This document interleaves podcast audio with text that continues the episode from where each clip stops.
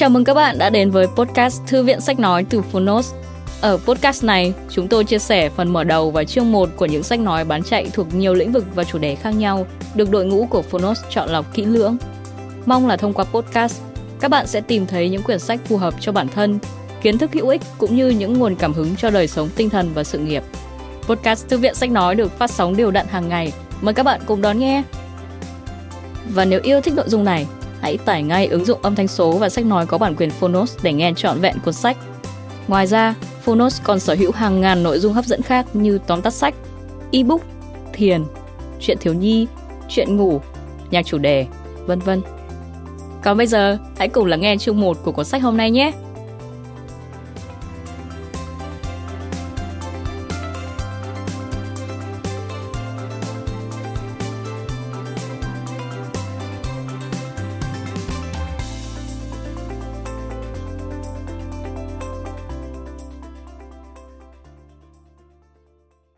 Bạn đang nghe từ Phonos.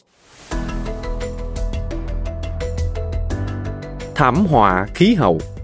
Chúng ta đã có gì và chúng ta phải làm gì để ứng phó? Tác giả Bill Gates. Nhóm dịch Green ID. Độc quyền tại Phonos. Phiên bản sách nói được chuyển thể từ sách in theo hợp tác bản quyền giữa Phonos với công ty cổ phần sách Alpha, Omega Plus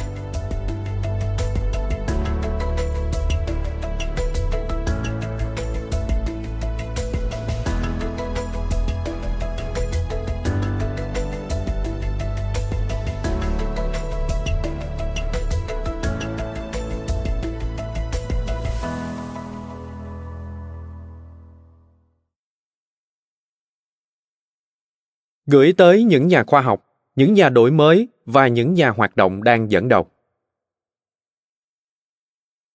Lời mở đầu từ 51 tỷ đến không.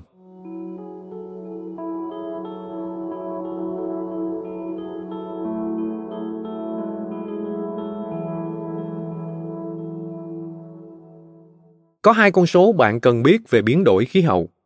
Con số đầu tiên là 51 tỷ con số còn lại là không.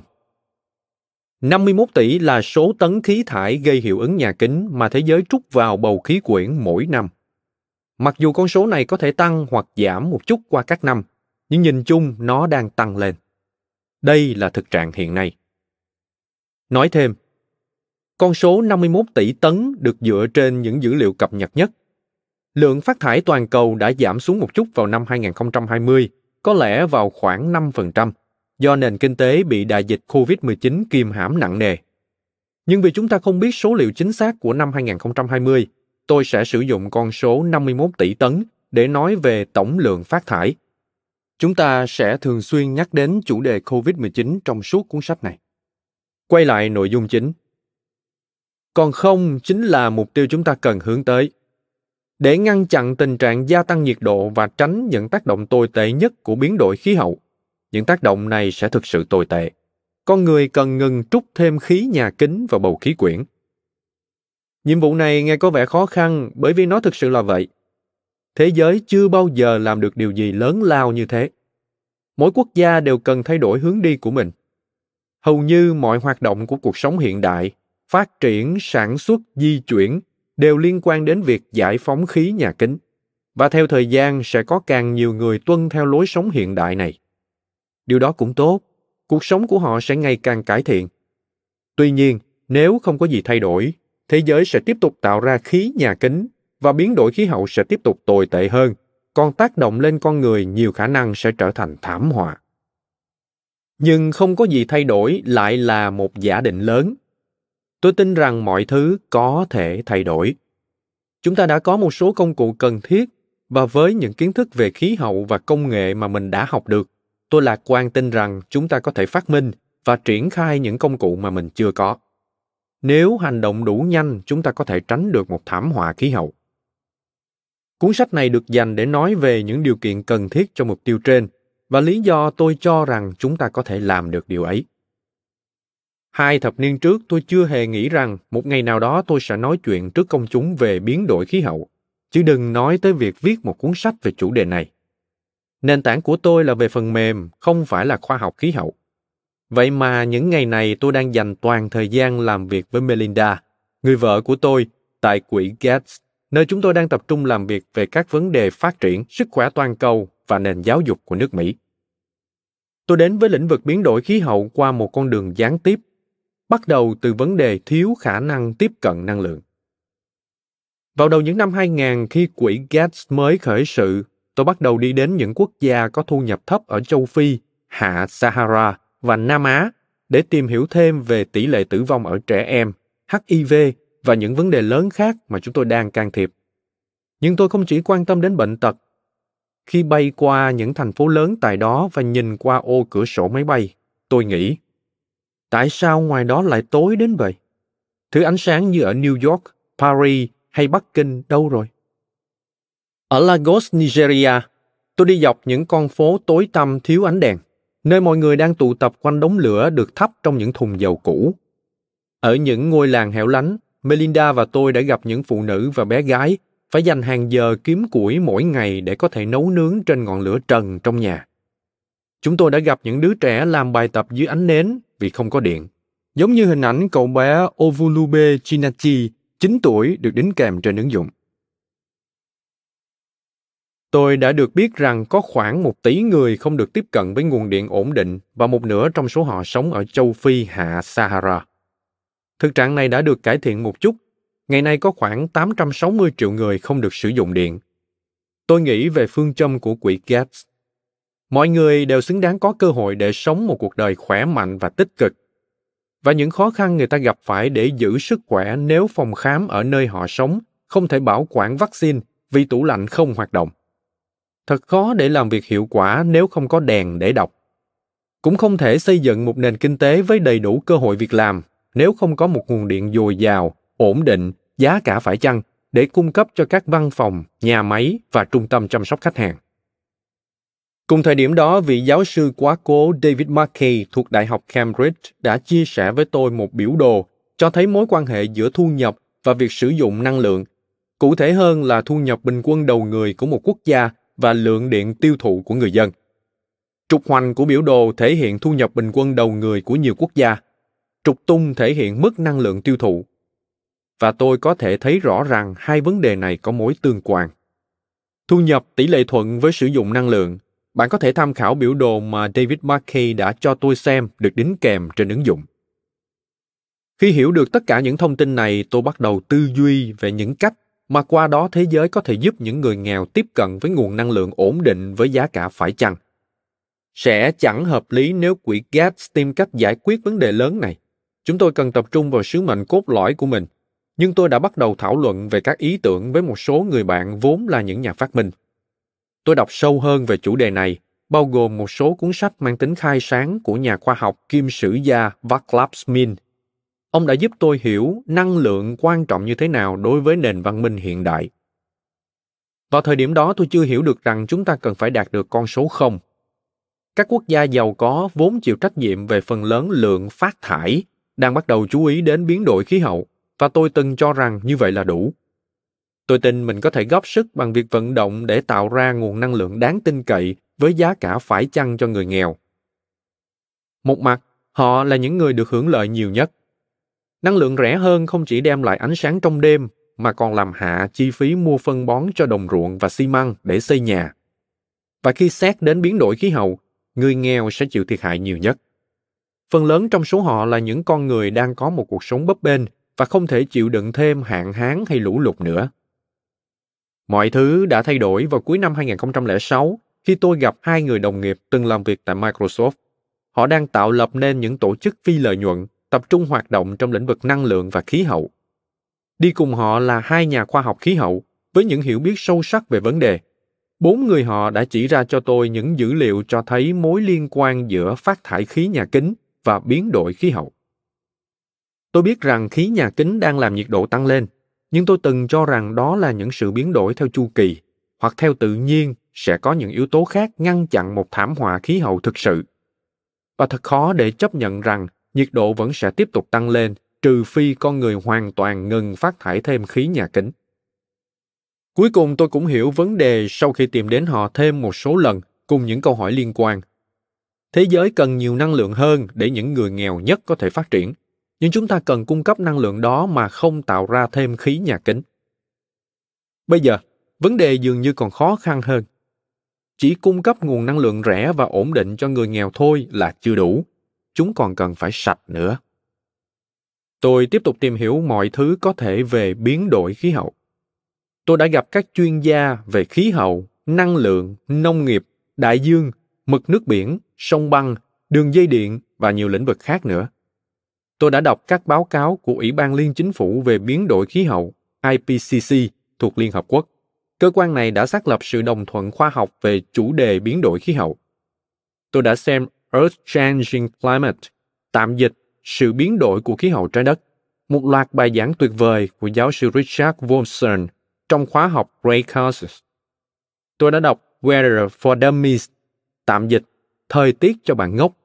Đây vẫn là một trong những cuốn sách hay nhất về thời tiết mà tôi được cầm trên tay. Tôi nhận thấy rõ rằng các nguồn năng lượng tái tạo hiện tại của chúng ta, chủ yếu là gió và mặt trời, có thể giúp giải quyết nhiều vấn đề, nhưng chúng ta chưa nỗ lực hết sức để sử dụng chúng. Thủy điện, điện năng được tạo ra nhờ dòng nước chảy xuống đập, là một nguồn năng lượng tái tạo. Trên thực tế, nó là nguồn năng lượng tái tạo lớn nhất nước Mỹ, nhưng chúng ta đã khai thác hầu hết nguồn thủy điện sẵn có. Chẳng còn gì nhiều để phát triển thêm nữa. Vì vậy, phần lớn những nguồn năng lượng sạch bổ sung phải đến từ nguồn khác. Tôi cũng hiểu rõ tại sao chỉ năng lượng gió và mặt trời là không đủ để đưa chúng ta đến con số không. Không phải lúc nào gió cũng thổi và mặt trời cũng chiếu sáng. Chúng ta cũng không có các loại pin với giá cả phải chăng để lưu trữ một lượng điện năng ở quy mô thành phố trong một thời gian đủ dài. Bên cạnh đó, việc sản xuất điện chỉ chiếm 27% tổng lượng phát thải gây hiệu ứng nhà kính. Ngay cả khi đã có một bước đột phá lớn về pin, chúng ta vẫn cần loại bỏ 73% lượng phát thải còn lại. Trong vòng vài năm tôi đã được thuyết phục về ba điểm sau. Một, để tránh thảm họa khí hậu, chúng ta phải đạt được con số không. Hai, chúng ta cần triển khai các công cụ sẵn có như năng lượng mặt trời và gió một cách nhanh hơn và khôn ngoan hơn. Ba, chúng ta cần tạo ra và triển khai các công nghệ đột phá để hoàn thành chặng đường hướng đến mục tiêu. Con số không đã và đang là một mục tiêu nhất định phải đạt được. Nếu chúng ta còn xả thêm khí nhà kính vào khí quyển, nhiệt độ vẫn sẽ tiếp tục tăng lên. Có thể so sánh thật dễ hiểu như sau. Khí hậu giống như một chiếc bồn tắm được từ từ đổ đầy nước. Ngay cả khi chúng ta chỉ cho nước chảy nhỏ giọt, bồn tắm cuối cùng vẫn sẽ đầy và nước vẫn sẽ tràn ra sàn. Đó là thảm họa mà chúng ta phải ngăn chặn. Nhưng nếu mục tiêu chỉ dừng lại ở giảm thiểu thay vì loại bỏ lượng phát thải, chúng ta sẽ không đi đến đâu cả đích đến hợp lý duy nhất là con số không. Để hiểu rõ hơn về ý nghĩa của con số 0 và tác động của biến đổi khí hậu, hãy nghe chương 1. Nhưng khi biết được những điều này, tôi không chủ đích tìm kiếm thêm một vấn đề để giải quyết.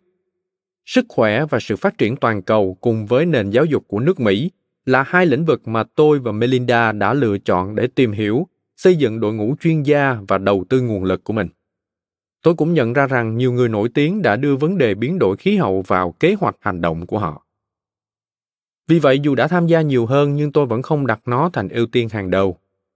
Khi có thời gian tôi đọc sách và gặp gỡ các chuyên gia.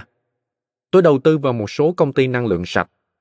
Tôi bỏ vài trăm triệu đô la để thành lập một công ty với mục đích thiết kế nhà máy điện hạt nhân thế hệ mới. Đó sẽ là một cơ sở có khả năng sản xuất điện sạch và tạo ra rất ít chất thải hạt nhân. Tôi có một buổi thuyết trình TED mang tên Innovating to Zero, tạm dịch, đổi mới để phát thải bằng không. Nhưng chủ yếu tôi vẫn tập trung vào công việc của quỹ Gates. Sau đó vào mùa xuân năm 2015, tôi quyết định rằng mình cần phải làm nhiều hơn và lên tiếng nhiều hơn. Tôi từng xem các bản tin về sinh viên đại học trên khắp nước Mỹ. Họ đang tổ chức biểu tình để yêu cầu các quỹ tài trợ của trường phải thoái vốn khỏi ngành nhiên liệu hóa thạch là một phần của phong trào đó, tờ The Guardian của nước Anh đã phát động một chiến dịch kêu gọi quỹ Gates từ bỏ một phần nhỏ tài sản đang được đầu tư vào các công ty nhiên liệu hóa thạch. Họ đã làm một video với hình ảnh của những người từ khắp nơi trên thế giới đang yêu cầu tôi thoái vốn. Tôi hiểu tại sao The Guardian lại chọn quỹ Gates và chính bản thân tôi. Tôi cũng ngưỡng mộ nhiệt huyết của các nhà hoạt động. tôi đã thấy các sinh viên phản đối chiến tranh Việt Nam, sau đó là chế độ phân biệt chủng tộc apartheid ở Nam Phi, và tôi biết họ đã tạo ra sự khác biệt thực sự. Thật tốt khi thấy lòng nhiệt huyết này hướng đến việc thay đổi khí hậu. Mặt khác, tôi tiếp tục nghĩ về những gì mình đã chứng kiến trong các chuyến đi. Ví dụ, Ấn Độ có dân số 1,4 tỷ người, nhiều người trong số họ thuộc nhóm nghèo nhất thế giới. Tôi không nghĩ sẽ là công bằng khi bất cứ ai nói với người Ấn Độ rằng con cái của họ không được học dưới ánh đèn, hoặc hàng nghìn người Ấn Độ phải chết trong những đợt nắng nóng vì sản xuất điện để thắp sáng đèn hay sử dụng máy điều hòa không khí là có hại cho môi trường. Giải pháp duy nhất mà tôi có thể nghĩ đến là khiến năng lượng sạch có giá thấp đến mức mọi quốc gia sẽ chọn nó thay vì nhiên liệu hóa thạch.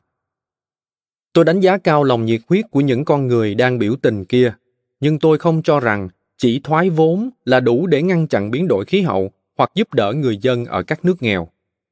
Sẽ là một chuyện nếu tôi thoái vốn khỏi các công ty để chống lại chế độ phân biệt chủng tộc apartheid, một thể chế chính trị sẽ và đã chịu ảnh hưởng từ áp lực kinh tế. Và sẽ là một chuyện hoàn toàn khác nếu muốn thay đổi hệ thống năng lượng của thế giới, một ngành công nghiệp trị giá khoảng 5.000 tỷ đô la mỗi năm và là nền tảng của nền kinh tế hiện đại, chỉ bằng cách bán cổ phiếu của các công ty nhiên liệu hóa thạch. Đến giờ tôi vẫn giữ nguyên quan điểm, nhưng tôi nhận ra mình có nhiều lý do khác để không sở hữu cổ phiếu của các công ty nhiên liệu hóa thạch. Cụ thể là tôi không muốn thu lợi nếu giá cổ phiếu của họ tăng lên. Nguyên nhân là vì chúng tôi không phát triển các giải pháp thay thế, không phát thải carbon. Tôi sẽ cảm thấy tồi tệ nếu bản thân được hưởng lợi từ sự chậm trễ trong việc đạt được con số không. Vì vậy, vào năm 2019 tôi đã rút toàn bộ số vốn mình nắm giữ trực tiếp tại các công ty dầu khí. Các tổ chức tính thác quản lý quỹ Gates cũng đã làm điều tương tự. Trong những năm qua tôi không đầu tư vào các công ty than. Đây là lựa chọn cá nhân, một lựa chọn mà tôi may mắn có thể thực hiện.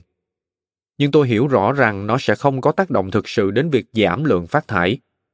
Việc hướng tới con số không đòi hỏi một cách tiếp cận rộng hơn nhiều chúng ta cần thúc đẩy thay đổi trên quy mô lớn bằng cách sử dụng tất cả các công cụ trong tầm tay, bao gồm các chính sách của chính phủ, công nghệ hiện tại, phát minh mới và khả năng của thị trường tư nhân để tăng khả năng tiếp cận đến một số lượng lớn người.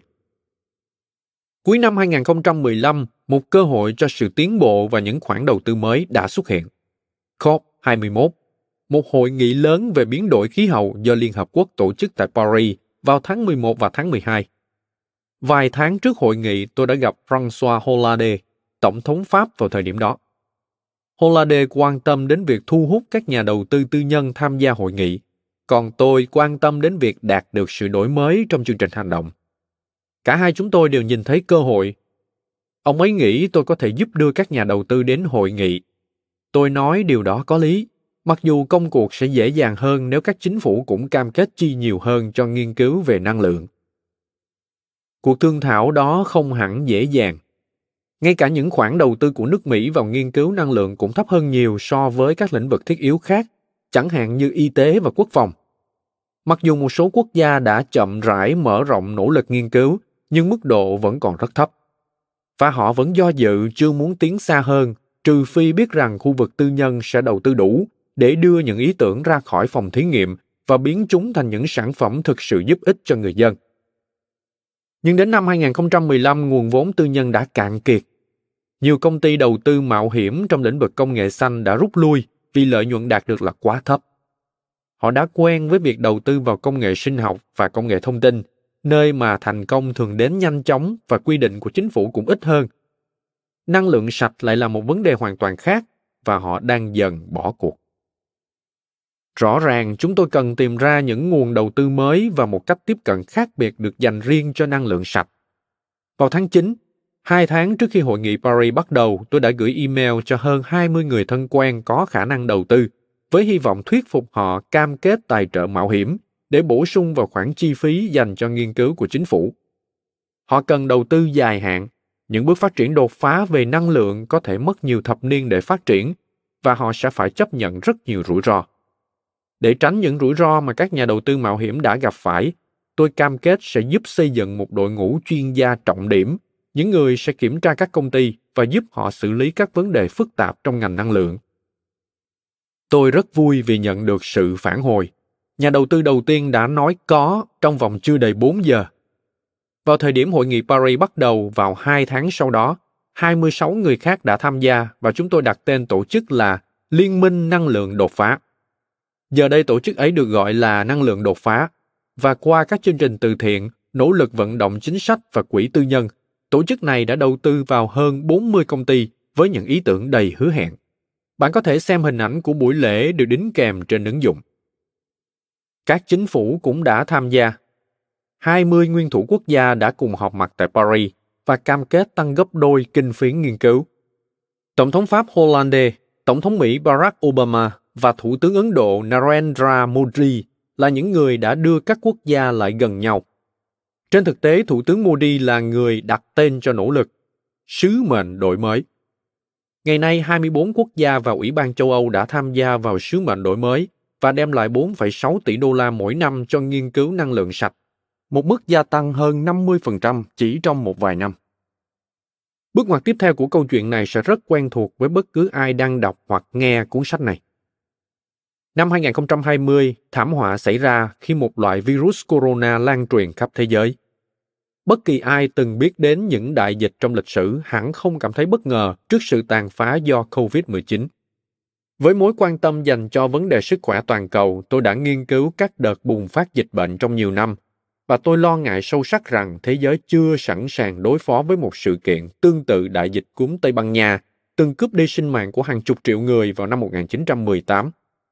Vào năm 2015, trong một buổi thuyết trình TED và một số cuộc phỏng vấn, tôi đã đưa ra quan điểm rằng chúng ta cần tạo ra một hệ thống để phát hiện và ứng phó với các đợt bùng phát dịch lớn. Những người khác, bao gồm cả cựu tổng thống Mỹ George Walker Bush cũng đưa ra lập luận tương tự. Thật không may, thế giới đã chuẩn bị rất ít và khi chủng mới của virus corona xuất hiện, nó gây ra thiệt hại về người và kinh tế lớn chưa từng thấy kể từ sau cuộc đại suy thoái. Mặc dù vẫn tiếp tục thực hiện nhiều công việc liên quan đến biến đổi khí hậu, Melinda và tôi đã coi COVID-19 là ưu tiên hàng đầu của quỹ Gates và là trọng tâm chính trong hoạt động của chúng tôi. Hàng ngày tôi trao đổi với các nhà khoa học làm việc tại các trường đại học và các công ty nhỏ, CEO của các công ty dược phẩm hoặc người đứng đầu chính phủ để xem xét bằng cách nào quỹ Gates có thể giúp thúc đẩy những công việc liên quan đến xét nghiệm, điều trị và vaccine. Đến tháng 11 năm 2020, chúng tôi đã cam kết tài trợ hơn 445 triệu đô la để chống lại căn bệnh này và hàng trăm triệu đô la khác thông qua các khoản đầu tư tài chính khác nhau để đưa vaccine, xét nghiệm và các sản phẩm quan trọng khác nhanh hơn đến các quốc gia có thu nhập thấp. Do hoạt động kinh tế đã chậm lại rất nhiều nên thế giới sẽ phát thải ít khí nhà kính hơn trong năm 2021 so với năm trước. Như tôi đã đề cập trước đó, mức giảm có thể sẽ vào khoảng 5%. Trên thực tế, điều đó có nghĩa là chúng ta sẽ xả ra một lượng khí thải tương đương với 48 hoặc 49 tỷ tấn carbon thay vì 51 tỷ. Đó là một mức hạn chế có ý nghĩa và tình hình sẽ rất ổn nếu tốc độ giảm đó được giữ nguyên qua các năm. Điều không may là chúng ta không thể. Hãy xem xét những gì chúng ta cần làm để đạt được mức giảm 5% này. Một triệu người chết và hàng chục triệu người mất việc làm. Nói một cách nhẹ nhàng, đây không phải là hoàn cảnh mà bất kỳ ai cũng muốn tiếp tục hoặc lặp lại. Tuy nhiên, lượng phát thải khí nhà kính của thế giới chỉ giảm 5% và có thể còn ít hơn thế. Với tôi, điều đáng nói không phải là lượng khí thải giảm đi bao nhiêu do đại dịch, mà là lượng khí thải giảm xuống ít như thế nào. Sự sụt giảm nhỏ về lượng khí thải này là bằng chứng cho thấy rằng chúng ta không thể đạt được con số không chỉ đơn giản hay thậm chí là chủ yếu bằng cách lái xe và bay ít hơn. Cũng giống như khi chúng ta cần các xét nghiệm, phương pháp điều trị và vaccine mới cho loại virus corona mới, chúng ta cần các công cụ mới để chống lại biến đổi khí hậu. Những phương thức không phát thải carbon để sinh điện, sản xuất vật dụng, nuôi trồng thực phẩm, điều hòa nhiệt độ trong nhà, vận chuyển con người và hàng hóa đi khắp thế giới. Chúng ta cần các loại cây trồng mới và các cải tiến khác để làm tăng khả năng thích nghi với biến đổi khí hậu của những người nghèo nhất thế giới nhiều người trong số họ là những nông dân sản xuất trên quy mô nhỏ lẻ. Tất nhiên chúng ta cũng gặp phải những rào cản khác nữa và chúng không liên quan gì đến khoa học hay kinh phí. Đặc biệt là ở nước mỹ, việc trao đổi về biến đổi khí hậu đã bị chính trị khỏa lấp. Có những lúc, dường như chúng ta có rất ít hy vọng về việc sẽ hoàn thành được bất cứ điều gì. Tôi tư duy giống như một kỹ sư hơn là một nhà khoa học chính trị, và tôi không có giải pháp cho vấn đề chính trị về biến đổi khí hậu thay vào đó, tôi hy vọng vào việc tập trung trao đổi về những điều cần thiết để đạt đến con số không. Chúng ta cần hướng nhiệt huyết và trí tuệ khoa học của thế giới vào việc triển khai các giải pháp năng lượng sạch chúng ta đang có, cũng như tìm ra các giải pháp mới để từ đó ngừng phát thải khí nhà kính vào bầu khí quyển. Tôi thừa nhận rằng mình không phải là một sứ giả hoàn hảo về chủ đề biến đổi khí hậu. Thế giới không thiếu những người giàu có với ý tưởng lớn về những gì người khác nên làm hoặc những người nghĩ rằng công nghệ có thể khắc phục mọi vấn đề. Thêm vào đó, tôi sở hữu những ngôi nhà lớn và bay bằng máy bay cá nhân. Thực tế là tôi tới paris dự hội nghị khí hậu bằng phương tiện này. Vậy sao tôi còn dám lên lớp người khác về môi trường? Tôi xin nhận cả ba tội danh trên. Tôi không thể phủ nhận mình là một người giàu có với quan điểm riêng. Tuy nhiên, tôi tin rằng đó là một quan điểm sáng suốt và tôi luôn cố gắng học hỏi thêm. Tôi cũng là một người thích công nghệ hãy chỉ ra một vấn đề và tôi sẽ tìm ra cách khắc phục bằng công nghệ. Khi nói đến biến đổi khí hậu, tôi biết đổi mới không phải là điều duy nhất chúng ta cần. Nhưng chúng ta không thể cứu trái đất nếu không có sự đổi mới. Công nghệ là chưa đủ, nhưng chúng rất cần thiết. Cuối cùng, đúng là dấu vết carbon, tức lượng phát thải carbon của tôi cao một cách phi lý. Trong một thời gian dài, tôi đã cảm thấy tội lỗi về điều này.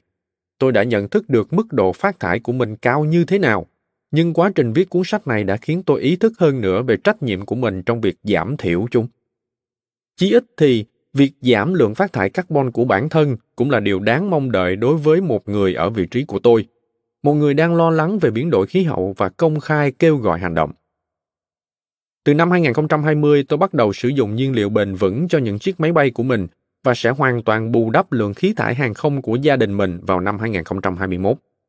Đối với lượng khí thải phi hàng không của mình, tôi đang chi trả phần bù đắp thông qua một công ty đang điều hành một cơ sở loại bỏ carbon dioxide khỏi không khí.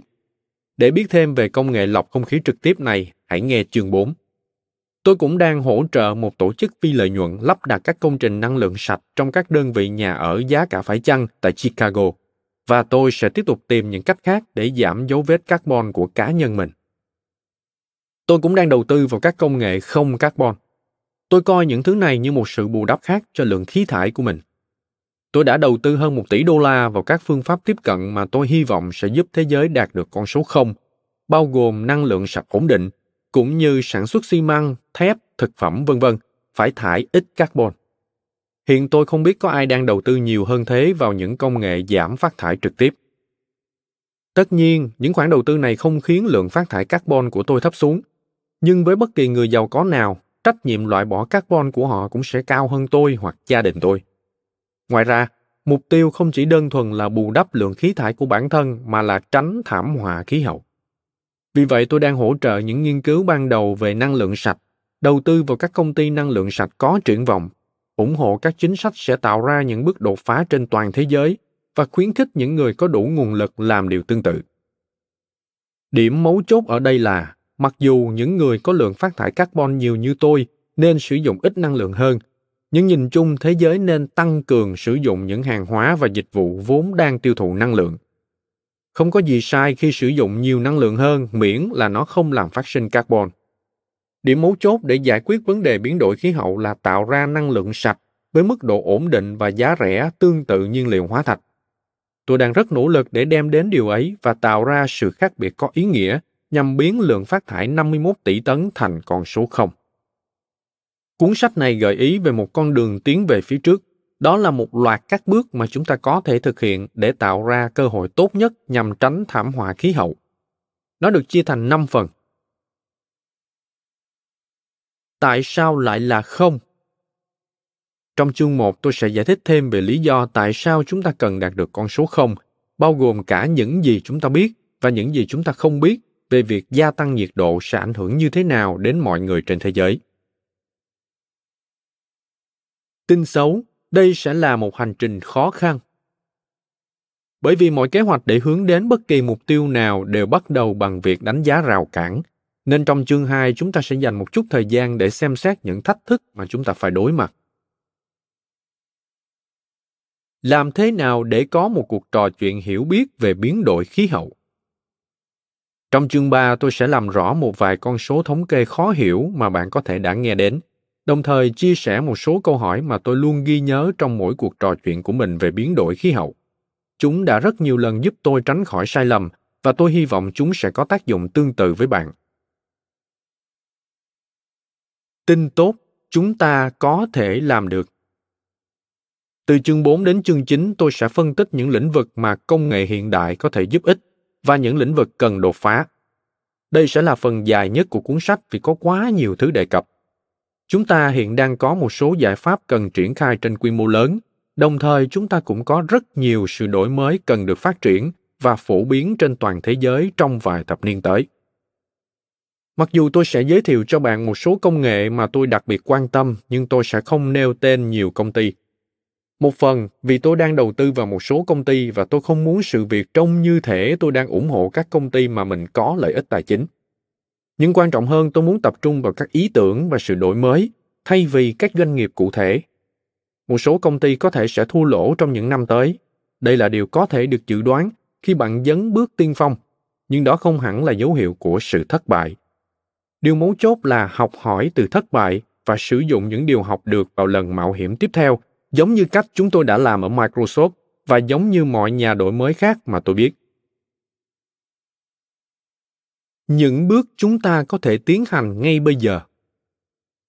Tôi viết cuốn sách này không chỉ vì tôi nhận ra vấn đề biến đổi khí hậu, tôi còn nhìn thấy cơ hội để giải quyết nó. Tôi không lạc quan quá mức. Chúng ta đã có hai trong ba điều cần thiết để hoàn thành bất kỳ nhiệm vụ lớn lao nào. Đầu tiên, chúng ta có tham vọng, nhờ vào cảm hứng từ một phong trào toàn cầu đang được dẫn dắt bởi những người trẻ tuổi và quan tâm sâu sắc đến biến đổi khí hậu. Thứ hai, chúng ta có những mục tiêu lớn để giải quyết vấn đề và đồng thời chúng ta cũng có lời cam kết chung sức của nhà lãnh đạo quốc gia và địa phương trên khắp thế giới. Bây giờ chúng ta cần thành phần thứ ba, một kế hoạch cụ thể để đạt được mục tiêu. Cũng như khi tham vọng của chúng ta được thúc đẩy nhờ việc nhận thức đúng về khoa học khí hậu, bất kỳ kế hoạch thực tiễn nào để giảm lượng khí thải đều cần được thúc đẩy nhờ các ngành khác, như vật lý, hóa học, sinh học, kỹ thuật, khoa học chính trị, kinh tế, tài chính, vân vân vì vậy, trong những chương cuối cùng của cuốn sách, tôi sẽ đề xuất một kế hoạch dựa trên những hướng dẫn mà tôi nhận được từ các chuyên gia thuộc tất cả các lĩnh vực này. Trong chương 10 và chương 11 tôi sẽ tập trung vào những chính sách mà các chính phủ có thể áp dụng. Trong chương 12 tôi sẽ đề xuất các bước mà mỗi chúng ta có thể thực hiện để giúp thế giới đạt được con số 0. Cho dù bạn là một lãnh đạo chính phủ, một doanh nhân hay một cử tri với cuộc sống bận rộn và quá ít thời gian rảnh, hoặc tất cả những trường hợp trên, bạn đều có thể góp sức vào công cuộc phòng tránh thảm họa khí hậu. Phần mở đầu đến đây là kết thúc. Chúng ta hãy cùng bắt đầu. Cảm ơn các bạn vì đã lắng nghe podcast Thư viện Sách Nói.